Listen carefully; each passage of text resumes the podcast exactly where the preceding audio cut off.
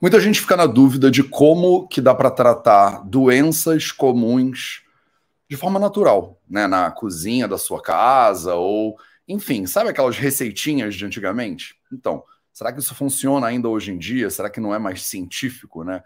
E principalmente quando o assunto é saúde feminina. O público do Vida Veda é majoritariamente feminino e minhas alunas sempre perguntam, né? Pô, Matheus, como é que dá para tratar doenças femininas comuns, né, com plantas, com ervas, né, com receitas caseiras? Então, nessa live de hoje, a gente vai responder essa dúvida. E eu não vou responder isso sozinho. Eu vou responder essa dúvida com a minha querida Bel Said, né? Então, vamos que vamos. Salve, salve, família Vida Veda, Projeto zero oitocentos, episódio oitocentos e cinquenta e dois no ar. E hoje, no Projeto zero oitocentos, a gente vai conversar sobre plantas medicinais e como é que elas podem ser usadas para tratar doenças comuns. Eu não sei se você sabe, né, mas primeiro aviso muito importante aqui dessa nossa live. Tá rolando um curso que chama Plantas Medicinais Brasileiras dentro do Nilaya, que é a comunidade do Vida Veda, né? Vocês que estão no Instagram, vocês podem ver o link na nossa bio. Vocês que estão aqui no YouTube, eu vou botar o link na descrição. Ele já está na descrição desse vídeo aqui para você. Ou você entra lá em vida veda ponto org barra comunidade, que você consegue todas as informações a respeito desse curso. Ele está rolando agora, então algumas aulas já aconteceram, ainda tem algumas aulas para acontecer, mas ele fica todo gravado na nossa plataforma para você que ah, já perdi algumas, né? Vai lá e assiste. Nesse curso, a gente tem aula com seis profissionais diferentes, falando sobre plantas medicinais brasileiras de ângulos diferentes. E um desses profissionais, uma delas, é a Bel Said, né? E a Bel Said vai dar uma aula no curso, eu acho que é na próxima terça-feira, acho que é isso mesmo, próxima terça-feira vai ter uma aula de duas horas sobre plantas medicinais brasileiras aplicadas à saúde feminina, tá? Então, para você que gosta, ou que quer, ou que precisa aprender mais sobre saúde feminina e plantas medicinais, né? Vai lá no vida veda ponto org barra comunidade, né? O link está na descrição, link na bio do Instagram também, né? E entra para a comunidade e assiste o Plantas Medicinais, porque ele tá rolando, tá? E aí, sem mais delongas, vou trazer aqui para a roda minha querida Bel Said. Bel, seja muito bem-vindo. Você já é totalmente de casa, Bel. Eu já vou te, eu vou te mandar uns boletos para tu pagar, porque você já, você já é praticamente sócia desse rolê, entendeu? Tem conta Ai, de luz, bom. Tem conta Adoro de luz, tem conta de internet. Alguma hora tu vai ter que me ajudar aqui, Bel. Ai, fico feliz de ouvir isso, Matheus, que você sabe que eu adoro. E Não, acordando sei. aqui cedão no feriado para te encontrar, só você mesmo. Pô, que isso, cara, só, só família. Então, Bel, é, vamos começar você se apresentando um pouco para as pessoas, diz quem é você, porque eu acho que a tua trajetória é muito fantástica e não é todo dia que a gente encontra alguém que fez os dois, né? Que, tipo, fez a medicina moderna, fez ginecologia, se especializou na parte, né, mais... É, que a gente fala careta, cartesiana, tradicional, sei lá, e também fez o negócio das bruxas de Salem, e roda de não sei o quê, e plantas medicinais. Então, eu acho que você é uma combinação muito incrível, assim, desses, é, de, desses dois mundos, e eu acho que você acaba trazendo isso para tuas alunas e para tuas pacientes de uma maneira que eu acho refrescante, assim. É bem dois mil e vinte e três, né? Vai, é bem atual, é, é. bem o que a gente está precisando, né, como sociedade. É, Matheus, bom dia, bom dia, pessoal. Olha, atualmente, é, eu tenho achado, até pelo meu caminho espiritual, assim, que, na verdade, eu sou uma bruxa que, veio, que vim dessa vez fazer medicina dentro da... para hackear o sistema, entendeu? Dessa vez eu fiz esse plano, porque da outra vez eu fui para a fogueira, eu falei, ah, dessa vez eu vou ser mais esperta. Enfim, porque Cada realmente... encarnação a gente aprende, né, Bel? Cada encarnação é, é um degrau. Dessa vez eu já vim já combinado já de, de, de, de durar mais, né? De não ir para a fogueira e de ficar até, até velhinha. E o que acontece é, é isso, eu fiz, eu fiz, eu sou filha de um médico, né? Meu pai é médico, professor universitário aqui da psiquiatra super mega dentro da, da caixa, super dentro do quadrado, do Rivotril e do Citalopran. E ele me incentivou muito a fazer medicina. E, e, da, e ele é professor da Universidade Estadual do Rio de Janeiro, onde eu me formei, né? E quando eu, eu me formei em dois mil e cinco, eu já tenho dezoito anos de formada, eu tenho quarenta e quatro anos, e, fui, e me especializei em ginecologia e obstetrícia, mas eu nunca fui normal, não. tá? Eu nunca fui normal, eu sempre fui diferentona, eu fui seguir a humanização do parto, que já é um, um, um movimento de, de bruxas, de parteiras, é um movimento Sim. de parteiras, né? Então eu fui muito parteira.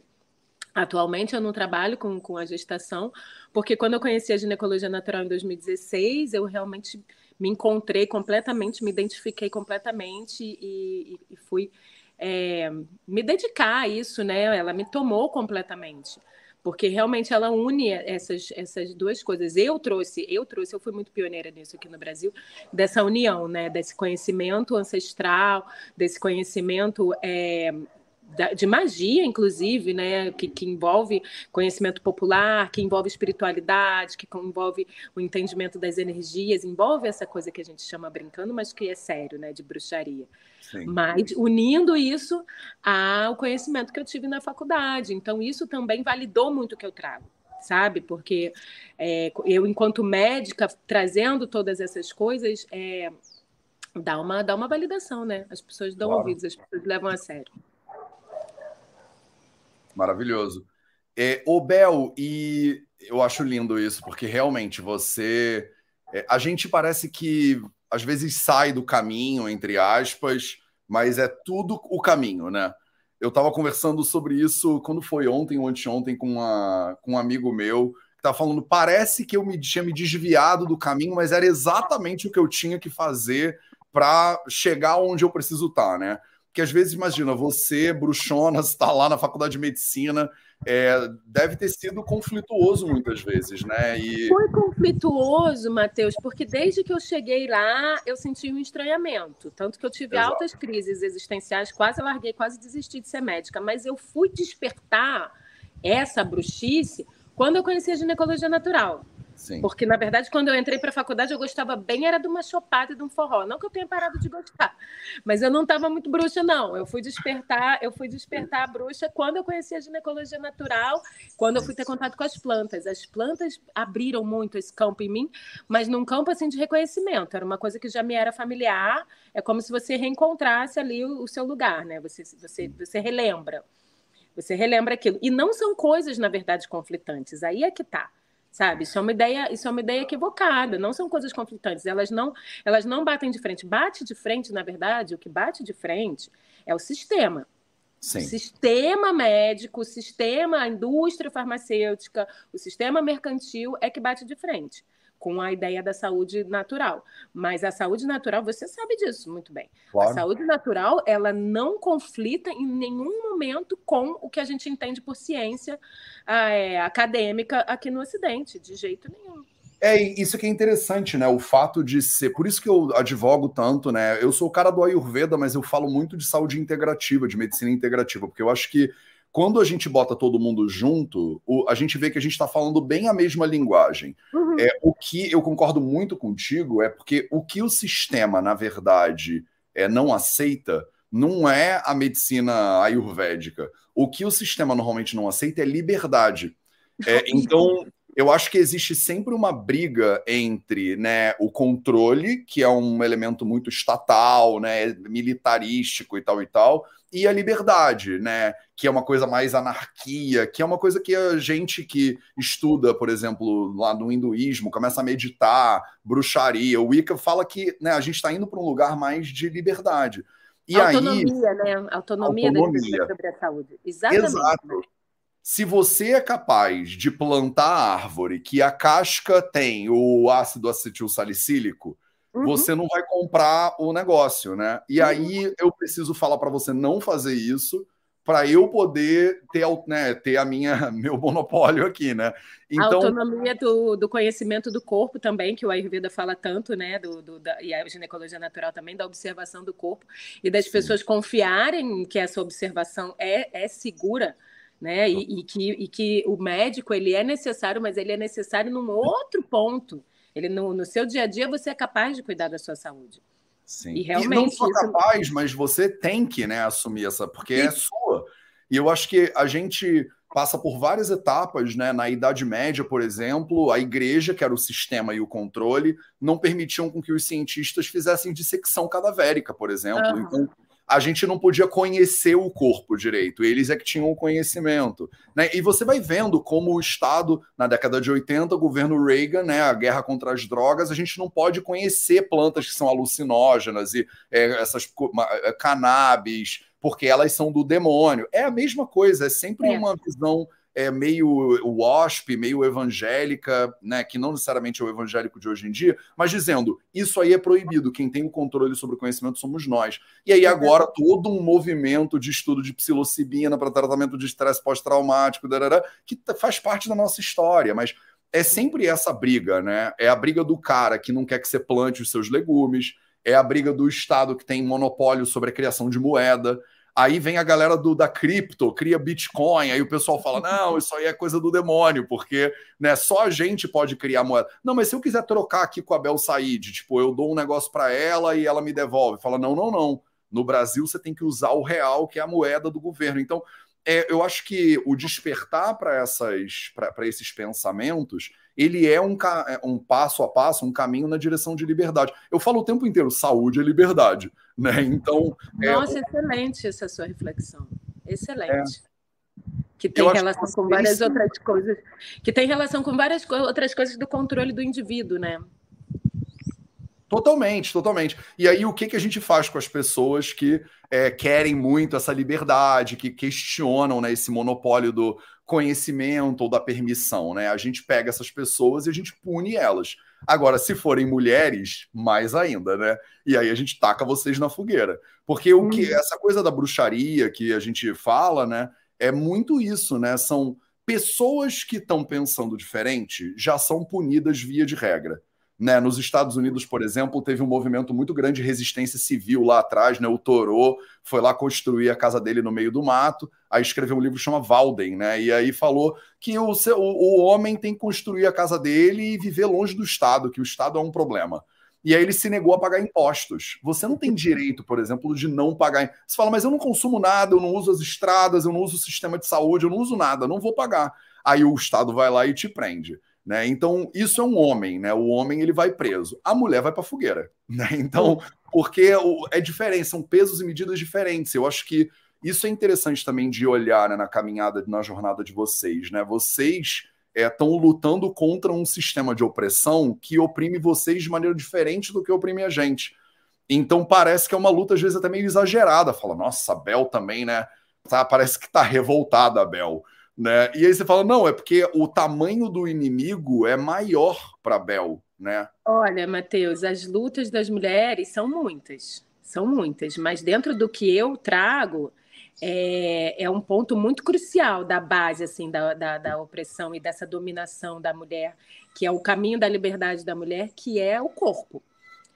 Porque a história da, da dominação da mulher...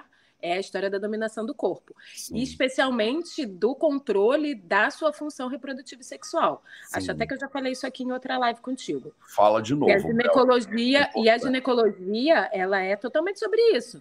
Né? A ginecologia enquanto especialidade médica. Porque é isso, né? A, a, a, eu falei que eu vim, né, médica, fiz essa brincadeira que eu vim médica e tal dessa vez. E não apenas médica, médica ginecologista e obstetra. E a ginecologia e a obstetrícia, ela, ela é esse caminho do, do, do cuidado, que sim, é um cuidado com esse setor, né, que, é, que, é, que é a parte de, da, da, da função reprodutiva sexual da mulher, e que na, e que na medicina é, ocidental, a medicina que eu aprendi lá na faculdade, é, a gente não percebe o quanto a gente é treinado para sermos extremamente opressores, para seguirmos com, esse, com essa engrenagem dessa opressão, por exemplo, através do bloqueio dos ciclos menstruais, né? Através desse, desse, dessa falsa obrigatoriedade dos exames periódicos, que não existe também, esse, essa ideia que é colocada, isso, isso não tem em outros países, não. Claro. É, eu sei que em outros países, é, do, no Ocidente, de uma forma geral, existe essa cultura de bloqueio do ciclo menstrual, de, de, de não tratar o útero e só bloquear quando a mulher apresenta qualquer queixa uterina. Mas essa, essa, essa cultura do, do, do, do exame anual, Ah, a rotina ginecológica anual, isso não tem em outros países. É claro que eu não conheço o mundo inteiro, né? Mas de uma forma geral, a Europa, os Estados Unidos, é, não tem. Aqui no Brasil tem muita relação com a, com a cultura dos planos de saúde, né? Que é Sim. aquela ideia que a gente paga uma grana absurda todo mês, então a gente quer gastar. Vamos e usar, a gente né? acha, e a gente tem a falsa ideia de que não faz mal a gente fazer exames Exato. Que não precisa.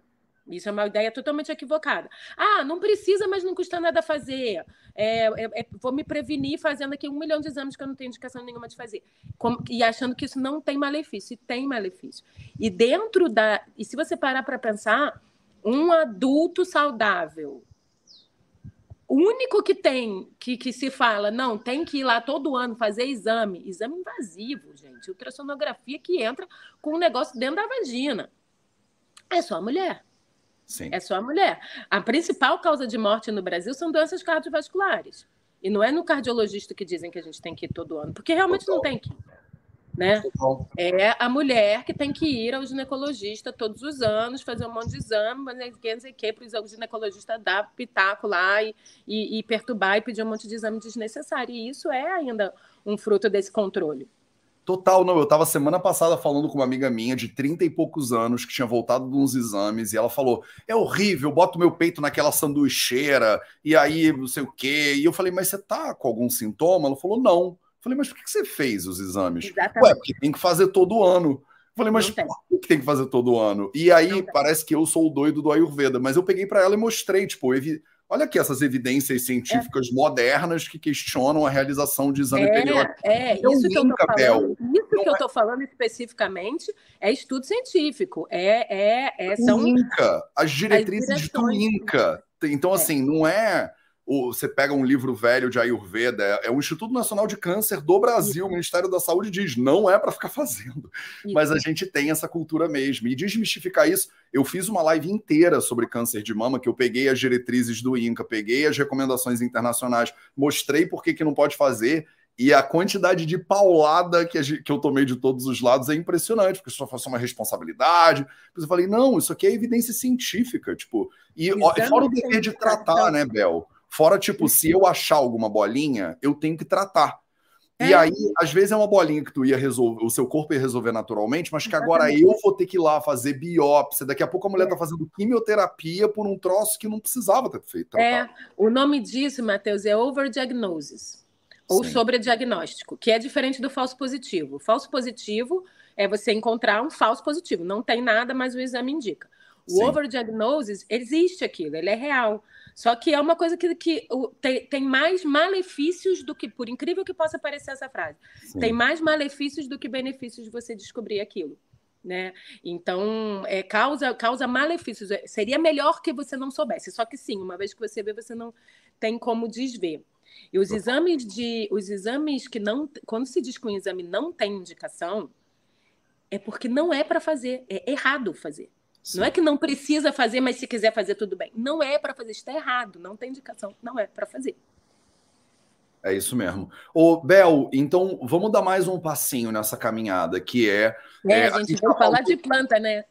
A gente sempre vem falar de planta, mas fala de política, mas fala de feminismo, mas fala de... Não tem jeito, não tem jeito. Porque não tem como, né, falar de saúde feminina e não... É. É, gastar ou investir um pouquinho de tempo, porque eu acho que é. tem muitas mulheres que entram aqui que vão pegar receita de banho de assento, mas de repente não vão parar para pensar sobre esse lugar de autonomia.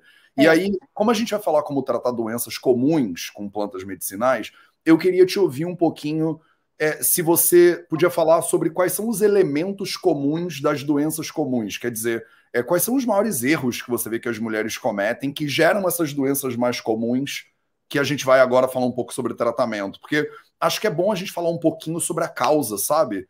Tipo, o que que a gente tá... É, é culpa nossa um pouco? A gente pode mudar? Ou é tudo genético? Ou não. é tudo água?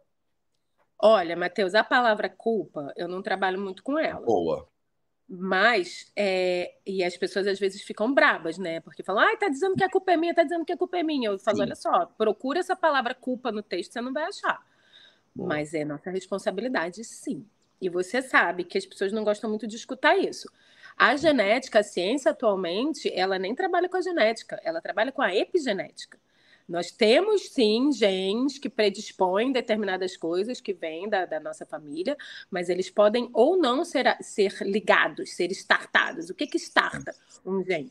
Principalmente o ambiente. O ambiente inclui, sim, eu moro numa cidade poluída, eu moro na natureza ou não, mas também o meu ambiente familiar, né? As coisas que eu vivo, as coisas, né? Então, acontecimentos, por exemplo, na sua vida, um, um trauma, sei lá, é, um... um abuso, né, que as mulheres, por exemplo, passam muito, é, o, o parto, um aborto, por exemplo, tudo isso aciona a gente, tudo isso liga a gente. Mas, assim, a alimentação, assim, se, se, se eu fosse procurar, assim, a primeira base da saúde, e o Ayurveda, né, a base do Ayurveda também, é a alimentação, porque o que, o que nos causa doenças, principalmente doenças crônicas, é a inflamação, a inflamação crônica. Então, as principais queixas das mulheres, e falando assim no, no, no, na, no dia a dia ambulatorial de um consultório ginecológico, a principal disparada é dor, cólica, cólica menstrual, né? A queixa de dor é a principal. E ela advém, ela pode estar relacionada a uma endometriose, a um cisto, a uma adenomiose, ou às vezes nem tem, mas ela sempre vai estar falando de uma inflamação crônica. Por quê? Porque menstruar não é para ser doloroso. Menstruar é uma função fisiológica, natural, como tantas outras que a gente tem, que não é para doer, não é normal sentir dor. Então, se está sentindo dor é porque está num estado inflamatório. Agora, essas questões, então, então a, a ginecologia natural, ela tem, sem dúvida, essa base da, da, da busca da causa, da busca da origem, não só de remediar, porque muitas pessoas procuram a ginecologia natural, e confesso que eu fui essa também, que um dia lá atrás, quando escutei falar esse termo e me interessei, eu fui interessada em aprender sobre as plantas medicinais para prescrever plantas medicinais para meus pacientes, enquanto remédios. Ainda dentro do mindset que eu fui muito bem inserida na faculdade, de um sintoma, um remédio para um sintoma, né? Então, a minha paciente tem cólica, ela não quer tomar Buscopan, ela não quer tomar ibuprofeno, então eu prescrevo a planta X. Eu estou fazendo o quê? Remediando, eu estou dentro do mesmo princípio alopático. Existe um sintoma e existe um remédio para esse sintoma. E aí, mês que vem, ela vai ter cólica de novo e ela vai tomar aquela planta de novo, e no mês que vem de novo, e assim o resto da vida dela. E não é esse o princípio. Muitas pessoas têm, porque, de uma forma geral, a sociedade toda está tá, tá trabalhada nesse, nesse princípio, dessa ideia, né, de, de, de se remediar, porque é um trabalho muito bem feito da indústria farmacêutica, como a gente falou no início, de manter, de não nos dar liberdade, porque uma vez que a gente se descobre a origem do problema e a gente se cura do problema, a gente não precisa mais de remédio, e aí a gente se libertou, né? Então, esse, esse, essa ideia da ginecologia natural é, sim, uma ideia de ir na origem. E, necessariamente, ela vai falar de política também, desse olhar político, porque o processo de adoecimento crônico das mulheres, em geral, tem relação, inclusive, com o sistema patriarcal, sabe? Então, por que que é tão comum? Por que que tantas mulheres sentem dor todos os meses para menstruar? Tem a ver com a sociedade que a gente vive também, com a opressão dos corpos, com a má relação que nós fomos acostumados a ter com os corpos. Então, tem esses fatores é, ambientais e comportamentais no sentido de estilo de vida total, que nos inflama em diversos aspectos, não só a alimentação, mas a alimentação disparada, o principal.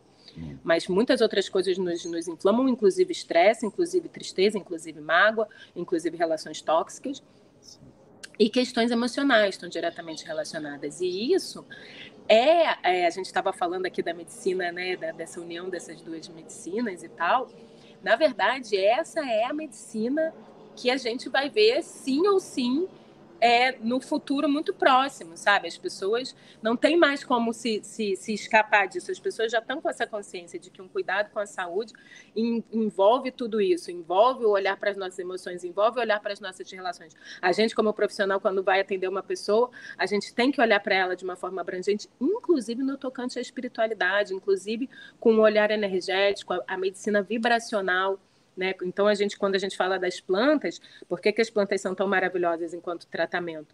Porque, além delas terem as propriedades, né, físicas, químicas, que causam as reações no nosso corpo, e lá o terpeno, o parabeno e tal, ela tem uma vibração, ela tem uma energia. Então, ela trata daquele ser enquanto um campo energético também, que, que nós somos seres, né, energéticos e espirituais também. Então, para a gente promover a saúde, a gente precisa ter isso em consideração. Maravilhoso. E, uhum.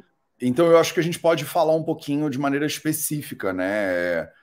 porque eu botei o nome dessa live que eu sabia que você ia odiar, que é as melhores plantas para a saúde feminina, né? Ih, a Bel caiu, agora voltou.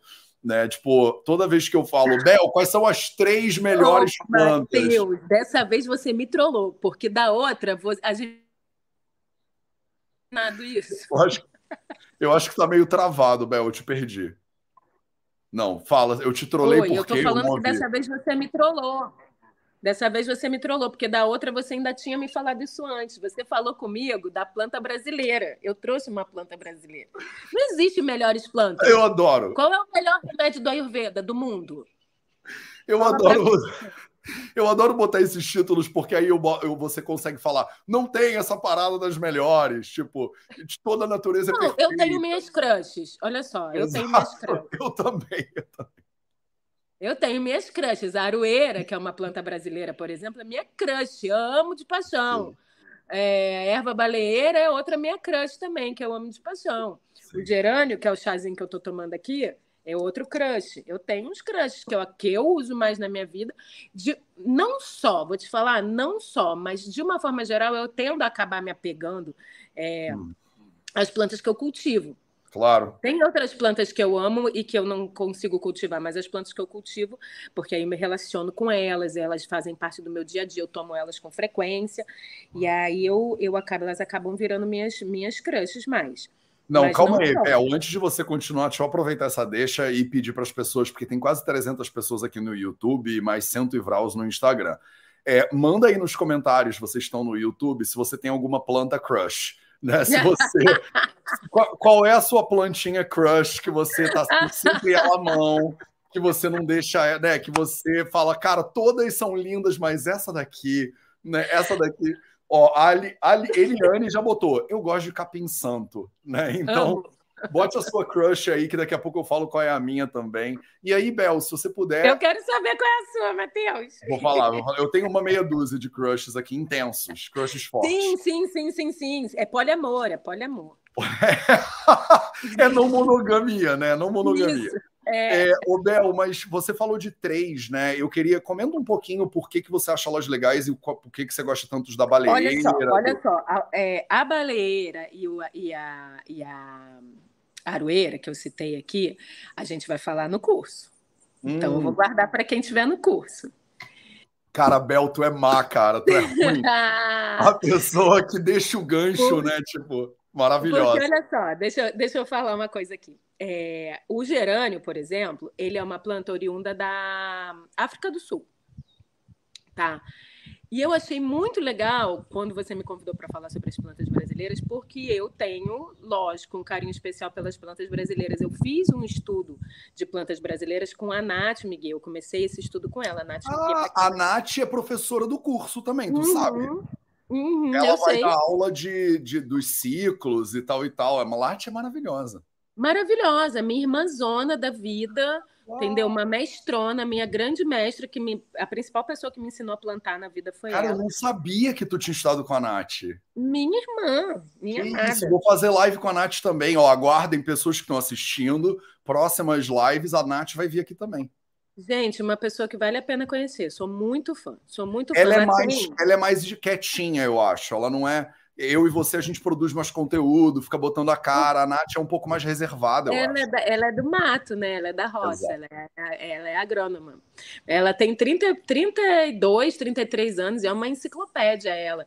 Enfim, e ela ama as plantas medicinais, né? Ela, ela, é, ela, ela é agrofloresteira, né? Ela ensina a agrofloresta, mas ela colocou muito essa coisa do, do, do, do plantio de medicinais no sistema agroflorestal. E a gente, muito amiga, não sei o quê, gostamos muito de prosear sobre planta, começamos a estudar as plantas brasileiras. Porque o que, que acontece? Quando a gente estuda fitoterapia, eu no caso, né? Fui estudar fitoterapia, eu estudei fitoterapia em diversas fontes. Eu fiz... É, pós-graduação em fitoterapia, na Associação Brasileira de Fitoterapia. Eu estudei com várias herveiras, com várias plantadeiras por aí pelo Brasil afora. Mas no estudo oficial, nos livros, quando a gente pega plantas que têm estudos científicos, de uma forma geral, a gente encontra as plantas mediterrâneas. Então, o que é o clássico do clássico? Lavanda, camomila, calêndula, alecrim... Amo todas elas, eu amo todas elas. Só que o que, que acontece? acaba que não é tão difícil a gente encontrar elas aqui. Mas existe uma, existe uma questão com as plantas que são da nossa terra, que elas compartilham do mesmo código genético da gente, entendeu?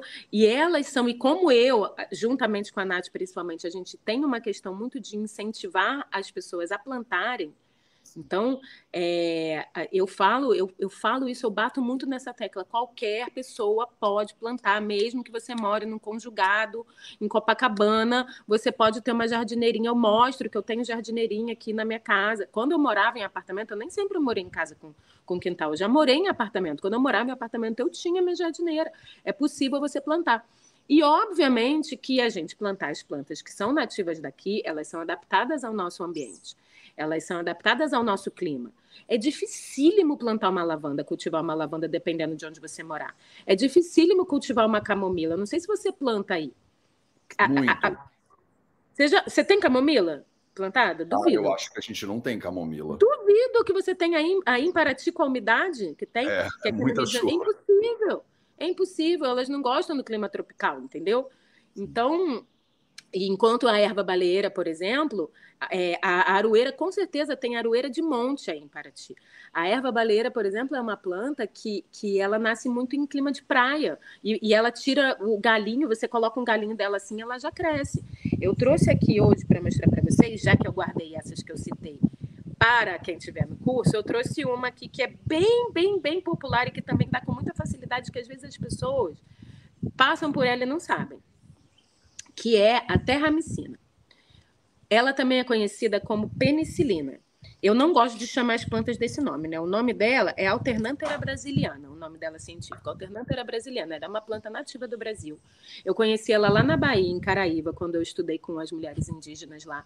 Lá em Caraíva, tem isso daqui em tudo quanto é canto. É a planta que as mulheres usam para tudo. Elas fazem banho de assento, elas tomam chá, elas usam quando tem corrimento, quando tem inflamação, para cólica, para quando está sangrando muito, para tudo, elas usam essa planta aqui. É, e ela é conhecida popularmente como penicilina. Eu não gosto, tá, de chamar a planta desse nome. Eles chamam lá de roxinha, porque é. Ela fica roxinha aqui, né? Eles chamam ela de roxinha. E eu gosto também de chamar ela de terramicina, porque ela é uma planta antibiótica. Ela tem, ela é anti-inflamatória, ela é analgésica e ela é antibiótica. Existe, ela, ela é estudada, embora ela seja uma planta de uso muito popular. Ela é estudada, ela é comprovadamente, ela, ela trata a Escherichia coli, que é uma das bactérias mais comuns que acometem o trato urinário e causam infecção urinária. Então, para infecção urinária também, ela é, ela é excelente. E é uma planta que é isso, ela, a minha aqui tá gigantesca, tá gigantesca. Bota um raminho, porque eu acabei de me mudar para essa casa aqui, eu... Logo depois que eu me mudei, eu fui para a Europa, então eu comecei a cultivar o jardim agora há pouco tempo, fazer um novo jardim. Eu tinha um jardim enorme na casa de Vargem Grande que eu morava antes. Eu comecei a cultivar um novo jardim aqui, sei lá, um mês e pouco, e ela já está gigantesca. Entendeu? Então tem essa facilidade mostra, dessa. Né? É, de, é, é dela, o, o rolê é dela, né? Ela está em casa totalmente. A Nath fala que quando a gente vai cultivar uma planta mediterrânea, tipo, por exemplo, quando eu vou cultivar a lavanda aqui, é possível eu cultivar a lavanda aqui. Eu tenho, ela tem que ficar no vaso, por exemplo, ela não vai na, na terra, porque a terra é muito úmida para ela, tem que ficar no vaso para escoar bem a água, não ficar retendo muita água. Ela fala assim, tem como a gente cultivar a lavanda aqui? Tem como você ter, ter, ter lavanda aí, morando aí na beira da praia, num lugar super úmido de Mata Atlântica como você mora. Só que é igual o gringo suíço no Carnaval de Salvador. Tadinho! Ele vai, só que ele tem que ter quilos de protetor solar, tem. Chapéu, garrafinha de água, ele tem que parar toda hora, ficar na sombra, se hidratar, camisa, o, proteção U V, não talvez sei um que. segurança, um, talvez um segurança do lado seja bom também. Já a terramicina é o negão no Carnaval de Salvador, é o baiano no Carnaval de Salvador. Ela tá no pipoca, né? Ela uh, tá lá na pipoca. Exatamente, tá maravilhoso. E aí você pensa que até em termos de propriedades medicinais, é óbvio que ela vai ter muito mais energia vital dela, na, na, na sua maior potência. Sim. O prana dela, ela, ela respira o mesmo prana, né, que a gente, ela fala a mesma língua que a gente. Hum. Então eu sou muito apaixonada realmente pelas plantas, de, pelas plantas brasileiras. Eu tenho aqui algumas. A tançagem, por exemplo, vou trazer outra que também não está no, no curso. A tançagem, por exemplo, ela é uma daquelas plantas que serve para tudo. Ela não é exatamente brasileira, essa daqui é brasileira. A tançagem é uma planta nativa da América do Sul. Mas a tançagem, ela é tão espalhada, tão adaptada, que eu encontrei de monte ela lá na Europa. Eu fiquei chocada. Porque a tançagem é uma planta que a gente encontra no, no asfalto, na fenda da parede, né? Essa você deve ter visto com certeza aí por aí muito. E eu fiquei surpresa que eu encontrei ela pela Europa. Ela se espalhou até esse ponto. E ela é daquelas plantas que serve para tudo. Ela trata infecção, ela é anti-inflamatória, ela trata cólica, ela regula ciclo menstrual, ela trata gripe, ela trata resfriado, então qualquer questão é, pulmonar. Ela trata infecção urinária, já falei, ela, ela é boa para fazer vaporização, ela é boa para fazer... Ela é uma planta que é boa para tudo, planta qualquer coisa, ela é boa para tudo. E é uma planta nativa daqui também. Outras plantas que também que eu posso exemplificar para vocês aqui, e que essas eu não tenho aqui, porque realmente é, essa é muito difícil, que são plantas amazônicas. Né? Imagina, a gente tem aqui a coisa mais maravilhosa do mundo, que é a Amazônia. Então, uma que eu pensei em citar para vocês, por exemplo, é a copaíba. Só que é uma árvore enorme, né? Eu não consigo ter ela no meu quintal. Uxa amarela é outra árvore enorme também, que é super boa para saúde ginecológica, para tratar mioma, para tratar infecção urinária, para tratar endometriose. Também é uma planta nativa da Amazônia. E o ipê roxo é outra árvore também nativa da Amazônia, que também trata é, diversas infecções e inflamações, muito boa para o sistema imune. O que mais? Quer que fale mais? Ô, Bel, o que eu quero que você fale é assim, você falou um monte de plantas, eu acho que a pessoa pode pegar, assistir isso aqui, rever e anotar e tal. É, mas como é que usa essas coisas, né? Tipo, na prática, tipo, é, tem um, um jeito que é, tipo, é sempre chá, é banho de, é, pro corpo inteiro, é sempre banho de assento, ou cada uma tem um jeitinho é. diferente que, né, realmente a gente tem que se aprofundar, né, em cada uma. Olha, a maioria delas, a gente, das plantas medicinais, a maioria delas a gente usa, é possível a gente usar sob a forma de chá, né? Então, essas que eu citei aqui, de uma forma geral, a gente usa chá. Essas, essas árvores que eu falei, né? Eu citei, eu citei quatro árvores. Citei a aroeira, citei a copaíba, porque a copaíba as pessoas conhecem muito o, o óleo, né? A vegetal. Óleo. Ela tem uma resina é. que traz aquele óleo que é maravilhoso. Mas a casca da aroeira a gente pode tomar chá. Não é muito fácil encontrar aqui, eu só encontrei quando eu fui lá na Amazônia mesmo agora esse ano. Mas o chá aqui, inclusive, é ótimo. E o uxi amarelo, a unha de gato, ela é uma trepadeira que tem umas garrinhas assim, que é muito lindo, porque elas funcionam bem juntas, elas têm uma sinergia boa juntas, e elas crescem juntas na natureza. Uhum. Né? Então, é por isso que quando a gente observa a planta na natureza, quando a gente cultiva a planta na natureza, é que a gente aprende realmente sobre as plantas. A gente, a gente aprende no livro também, mas o aprendizado das plantas mesmo não é no livro. Ela está em, em, em se relacionar com elas, em cultivar elas, em observar como elas são, porque quando você vê como ela é na natureza... A, a, isso que eu falei da tançagem, por exemplo, né? Como ela é uma planta que, ela é uma planta enfermeira, ela é uma planta que cuida do solo. Por que que ela se espalha tanto? Porque ela vai cuidando do solo para as outras virem depois. E não à toa, qual é a propriedade dela medicinal? É ela tratar do nosso corpo como um todo, como uma base do, do, do, do nosso solo, né? Ela não tem uma especificidade para nada. Sim. Então é muito interessante essa, essa observação, mas, mas voltando. É, são cascas. E essas cascas, a gente, de uma forma geral, toma chá, ou pode fazer a tintura também, né? Que é a, a extração na forma de álcool, a extração a partir do álcool. Mas é o uso oral, é o principal. Essas que eu estou citando é principalmente o uso oral. Entendi. Mas a tançagem, a gente vaporiza com a tançagem também. Eu gosto de fazer vaporização muito, é uma das minhas plantas favoritas para fazer vaporização, é a tançagem. Ô, Bel, a, calma aí. A terramicina e a aroeira são muito boas para fazer banho de assento. Porque tratam é, corrimentos, né? É, corrimentos vaginais. Faz um parêntese para quem nunca ouviu falar em vaporização. O que, que significa isso? Só porque eu sei que vai ter gente que vai ficar perdida sem saber o que, que é vaporização. A vaporização do útero é uma prática que é, eu aprendi com as mulheres mexicanas, com as mulheres andinas. Ela não é uma prática que, que vem muito do, do Brasil, não. Das, das, das mulheres daqui do Brasil, não. E eu sei que na Ásia também se usa muito. Que é um tratamento através do vapor, né? Se assemelha se você pensar em nebulização, né? Quando você, ah, tô com o meu nariz todo entupido, tô com sinusite, e aí você é, ferve água e coloca óleo essencial, ou coloca umas plantas mesmo ali, para você inalar aquilo que aquele vapor vai tratar. É semelhante a isso, só que a gente é no útero.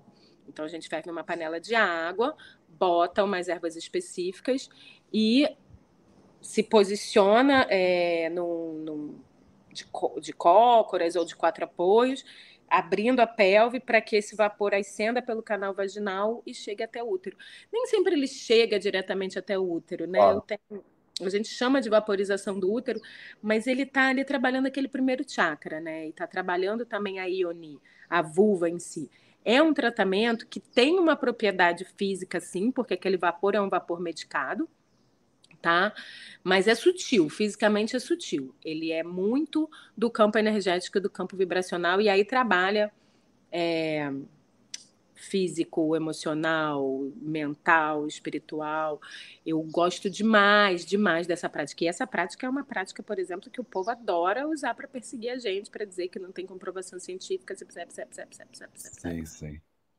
É, sendo que a comprovação científica é outro caminho que é isso, não está errado, né? A comprovação científica claro. É bom, os estudos científicos são bons, só que eles não podem nos limitar, eles não podem nos colonizar, entendeu? Eles não podem desautorizar a gente a estar usando práticas que não se enquadram dentro daquilo que não, que não foram estudadas, né? Eu acho que é porque o modelo não foi feito para isso, né? Então a gente tem um modelo de pirâmide de evidências e de hierarquia de evidências que ele foi feito para validar, né, indústria farmacêutica por causa do risco que esses componentes têm é, para uso comum. Então, quando você faz um estudo duplo cego, randomizado, controlado por placebo, isso é feito para validar um paracetamol, que é um negócio hepatotóxico, contra uhum. gengibre, sabe? Ou contra um placebo. Será que vale a pena usar paracetamol com o risco que ele tem? Então, uhum. ele tem que ser muito melhor do que o placebo para isso ser validado. E aí, o modelo foi todo feito para uma indústria farmacêutica que ela produz elementos, né, artificiais e que são danosos para o corpo humano. Então,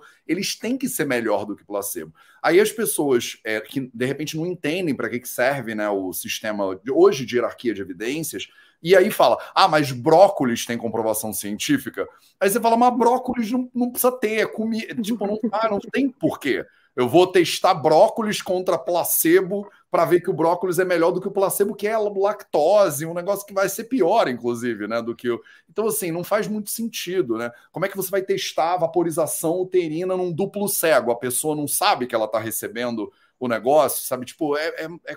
É esquisito, né? Tem várias coisas, principalmente nesse, nesse campo da, da, da saúde feminina e da saúde holística, né? Que, que também é outra palavra. Você, você, você fez um post esses dias sobre o radical e eu comentei lá, não sei se você viu meu comentário, que eu comentei que eu sou radical em muitas coisas e que eu não tenho problema nenhum com essa palavra. Sim, porque tem palavras, tem palavras que elas são estigmatizadas, eu acho que de propósito, para perder, para perder realmente o sentido real dela e, e distorcer o sentido dela. Holística é outro, não tem problema nenhum com holística, gente. Holística fala de holos, o holos fala do todo, tá? Então, sim, sou uma médica holística e falo de saúde holística. Só que foi estigmatizado como uma coisa, ai, harebô, não sei o quê, né? É, porque holístico parece que o seu consultório é dentro do mundo verde, né? Ou que você atende numa loja que é esotérica e aí as pessoas e pensam que isso também. Exato. Mas daí também, se fosse, poderia ser, adoraria. É Adoro o mundo verde. Mas é, falando da saúde holística, que eu estava falando da comprovação científica, tem certas coisas que nunca vão se enquadrar nesse modelo mesmo, Exato. Nesse modelo acadêmico, né? Eu dou um exemplo, por, é, por exemplo, tem uma, tem uma prática que eu sugiro às mulheres fazerem, que é plantar a lua, que é uma prática de devolver o sangue para a terra. É, primeiro, né, não interessa à indústria patrocinar um estudo desse.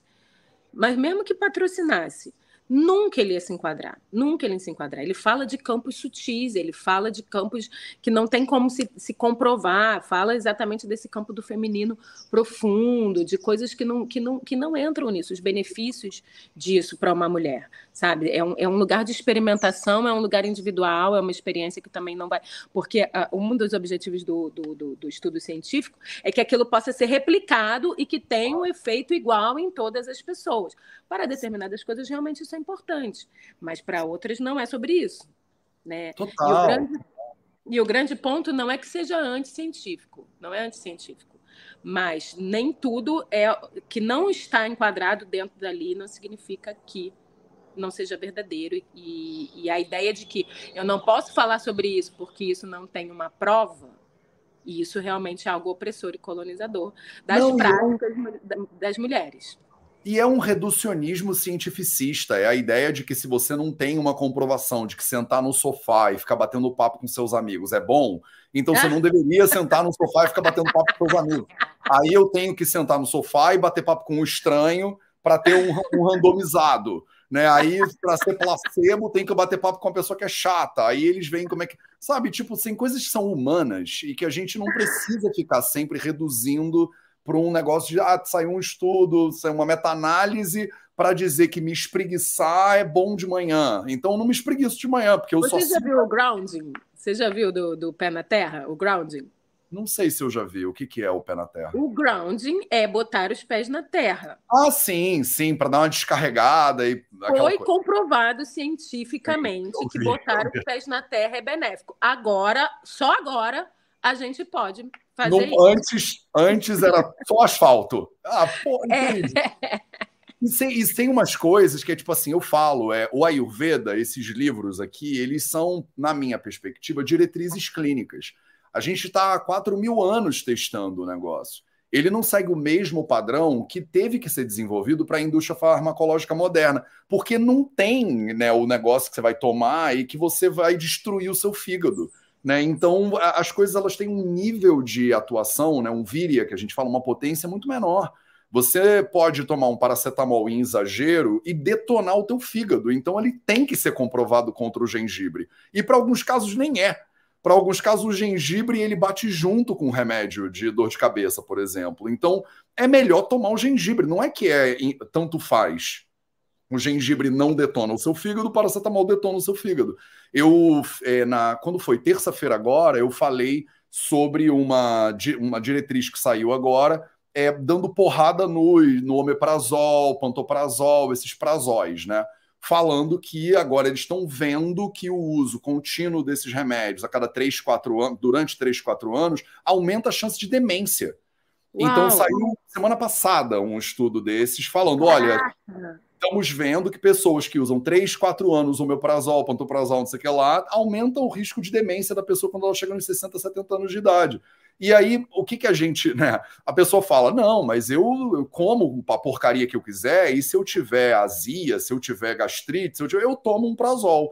E eu falo, não é assim, entendeu? É como a pessoa, a nossa mentalidade, que é muito louca do, eu já sei que eu vou passar mal, então eu tomo uma coisa antes e outra depois. E sai na televisão, né? Você já sabe que você vai perder a linha, né? No, no negócio lá do, do pipoca junto com o seu amigo suíço, né? É, você já sabe que vocês vão perder a linha no Carnaval de Salvador. Não tem problema, toma uma coisa antes e outra depois. Aí tem que sair um estudo dizendo, então, você fazer uma coisa que você sabe que te faz passar mal, talvez não seja bom para você no longo prazo. E aí a gente fica louco, meu Deus! Se só no Carnaval, né? Tudo bem, né? Se fosse só no Carnaval, só que, a, só, que a, só que a galera faz todo final de semana. E inte... Aí eu bebo socialmente.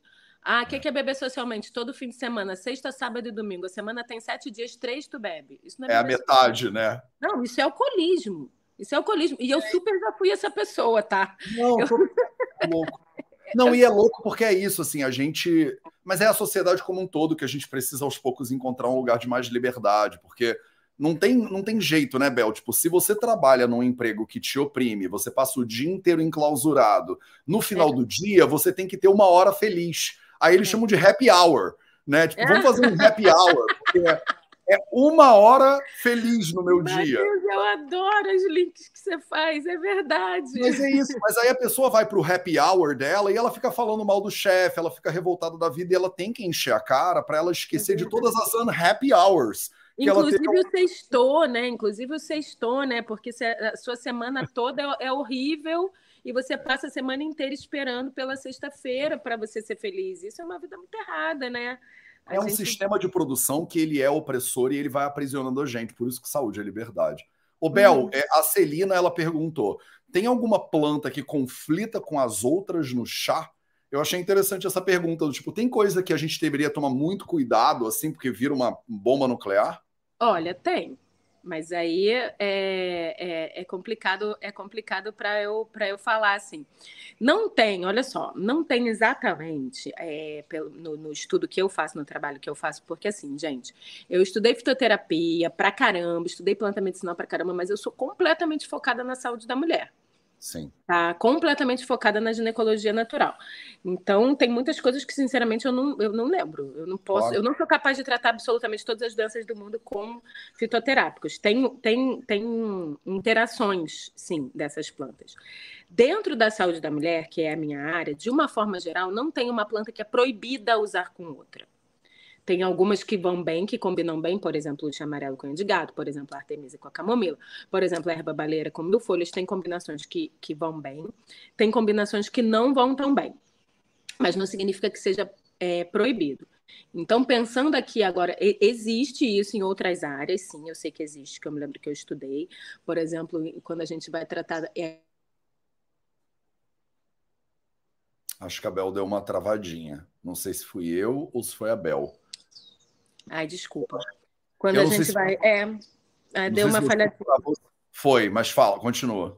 Quando a gente vai tratar hipertensão, quando a gente vai tratar diabetes, por exemplo, eu me lembro que tinha. Eu não vou saber citar agora, mas eu me lembro das aulas que eu fiz, que tem mais de dez anos, mas eu me lembro que tinha.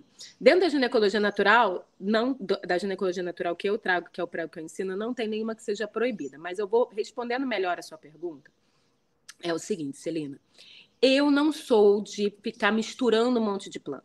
Isso até minhas alunas que fazem mentoria, eu dou mentoria para profissionais, para ensinar mulheres que atendem outras mulheres a trabalhar com a ginecologia natural, não é a minha. E não é a minha nem no meu dia a dia mesmo. Eu estou tomando agora, nesse momento, um chá de gerânio.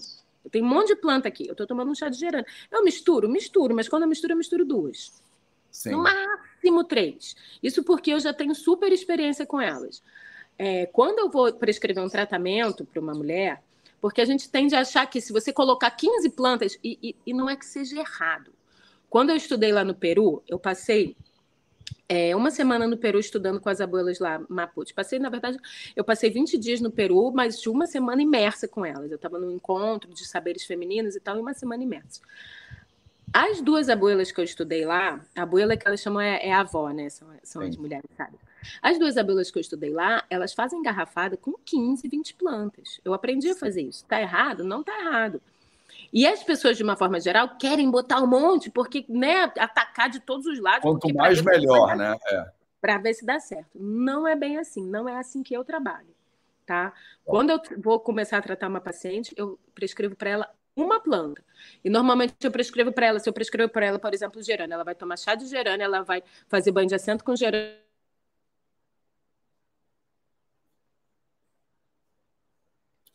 Eu acho que deu uma travadinha de novo. Mas eu acho que esse é o nosso argumento também dentro do, do, que, do que eu faço, assim, dentro do Ayurveda. Se você está começando, uma planta. Isso. Né? Uma planta de cada vez. Porque é isso. isso. Começar a misturar são dois passos para frente. E não hum. tem porquê com o tamanho do universo que você ainda tem para explorar. É. Não precisa, não precisa. Você vai conhecer uma planta, você vai sentir os efeitos dela no seu corpo, você vai observar se ela fez bem para você, se ela não fez. Aí daqui a pouco você melhora ou, ou, ou você tem alguma reação, porque sim, as plantas dão reação. Às vezes você pode não se dar bem com uma, com uma planta e você tem ali uma garrafada de quinze plantas. Aí o que, que você vai fazer? Se você começa a passar mal, você vai, você vai suspender a garrafada. Sim. E de repente, provavelmente é uma delas que está te fazendo mal. Mas como você vai saber? Qual? Total, Observa total. uma de cada vez, experimenta uma de cada vez, toma, sente ela. E aí não, não precisa dessa mistura. E aí devagarzinho você mistura duas, mas não sabe, não precisa. Então você vai não, resolver esse problema. A Ethel Rocha, ela fez uma pergunta também, achei muito importante. Gente, mas planta também não pode ter efeito ruim ao longo prazo, ou se tomada em grande quantidade? Com certeza. Você pode Com tomar, certeza. por exemplo, beladona todo dia durante muito tempo? De jeito nenhum. De jeito nenhum. Nada a gente toma todos os dias, nada. Nem o shot de limão com, com própolis. Eu falo a mesma coisa também. Nada. Shot ayurvédico, todo dia cúrcuma, limão, gengibre. Eu falo, mas que, e no dia que você não tá querendo aquele trabalho? Ah, Matheus, eu empurro para dentro porque o Ayurveda não. mandou. Né? Não, não. Ó, os tratamentos com, com plantas, a gente costuma prescrever por três meses, no máximo, uma mesma planta de uso diário, quando a gente está fazendo um tratamento. Tá? Porque a, a, a planta, a gente, eu, eu incentivo muito, e eu desejo muito com a ginecologia natural, que as plantas entrem na vida das pessoas como realmente parceiras de um estilo de vida. Né? E, e o Ayurveda fala a mesma coisa. O Ayurveda, você vai atender uma pessoa que ela está doente, ela está lá toda ferrada, com a saúde toda ruim. Você vai tratar ela para ela melhorar a, a, aqueles sintomas que ela está no momento. Mas o, o objetivo é que ela mude o estilo de vida dela e que ela passe a ter uma promoção de saúde, uma prevenção de saúde, que é o quê? Diariamente. Perfeito. No caso, é, que ela tome... Eu tomo chá todos os dias. Precisa tomar chá todos os dias? Não. Mas que as plantas estejam presentes no seu dia a dia. Então, a gente alterna, a gente toma num período um, no inverno um, no verão outro, na fase do ciclo menstrual, ovulação uma, na menstruação outra, no dia que você está ansioso um, no dia que você está com preguiça outro, e tal, e por aí vai. Agora, quando a pessoa está fazendo um tratamento, ah, eu tenho um mioma, então eu vou fazer, a Bel me prescreveu um tratamento com mioma. Esse tratamento vai ser um tratamento por três meses. Pode... Não pode de jeito nenhum passar de três meses? Pode, mas aí você com uma orientação médica tal, a paciente vai retornar para mim após três meses, eu vou avaliar como ela está e é possível que a gente estenda um pouco mais. Mas de uma forma geral, essa regra é de três meses, com certeza. Plantas fazem mal, plantas têm efeitos colaterais, plantas têm efeitos tóxicos, tem uma quantidade máxima diária para tomar, tem um tempo máximo diário para tomar também. É possível a gente ter autonomia, né? Porque às vezes também as pessoas ficam com essa conversa, ficam falando, ah, você tem que procurar um profissional. Sim, se você tem uma doença, você vai fazer um tratamento a longo prazo ideal. Sem dúvida é você ter um profissional, não ficar buscando tudo na internet. Mas num, para, para um cuidado, é, um autocuidado só, é possível você, é, é possível você conseguir cuidar de você mesmo. Mas leia sobre isso, estude, acompanhe o canal do Matheus, e aí você vai entender que você pode fazer um uso diário sem ser em grande quantidade. Perfeito. Ah, eu vou tomar um litro de chá, eu vou tomar dois litros de chá. Toma uma xícara que não vai te fazer mal. Mas a nossa cultura, ela é essa cultura. É tipo, ah, eu quero tomar um shot que é mega concentrado, porque aí eu não preciso ficar bebericando uma coisa, e aí tem como ser só duas gotas de uma bomba nuclear, porque é. aí ela cura todos os meus problemas. Essa é a nossa mentalidade, né? Hoje em dia... Ainda é, tipo... é a pílula mágica, né? A gente é, isso tá... é o ser humano, é a mente humana, ela quer esse troço. Não tem, não tem pra... Eu parei de tentar fugir disso, eu só fico aqui martelando, do tipo, vamos com calma, formiguinha. Porque não dá, a gente quer, a gente quer, tipo assim... a melhor planta medicinal. Bel, me diz só a melhor, né? E aí eu sempre trago essa provocação. Eu quero falar uma crush minha, e aí eu quero é, que a gente vá para o final com, uma, com um detalhe importante. Eu tô com uma crush, tipo, bem... Vi... Na verdade, eu tô com uma meia dúzia de crushes aqui, mas tem uma crush que fica no meu altar, que é a sálvia. Ai, a minha crush também. Ai, como eu amo. Cara, nossa. Bel, isso aqui, cara, eu tô num... Eu tô num relacionamento profundo com a sálvia já tem uns dois anos, assim, que todo Ai, eu dia... Amo. Eu pego uma folhinha dessa sequinha e eu queimo, por exemplo, e faço um... Mas tipo, essa uma é a sálvia branca assim. Ou é a sálvia finalis? Essa é a sálvia branca. Eu, por acaso, peguei ela quando eu tava em Creta, na Grécia, e trouxe um chumaço. Eu trouxe um mega chumação ah. dela.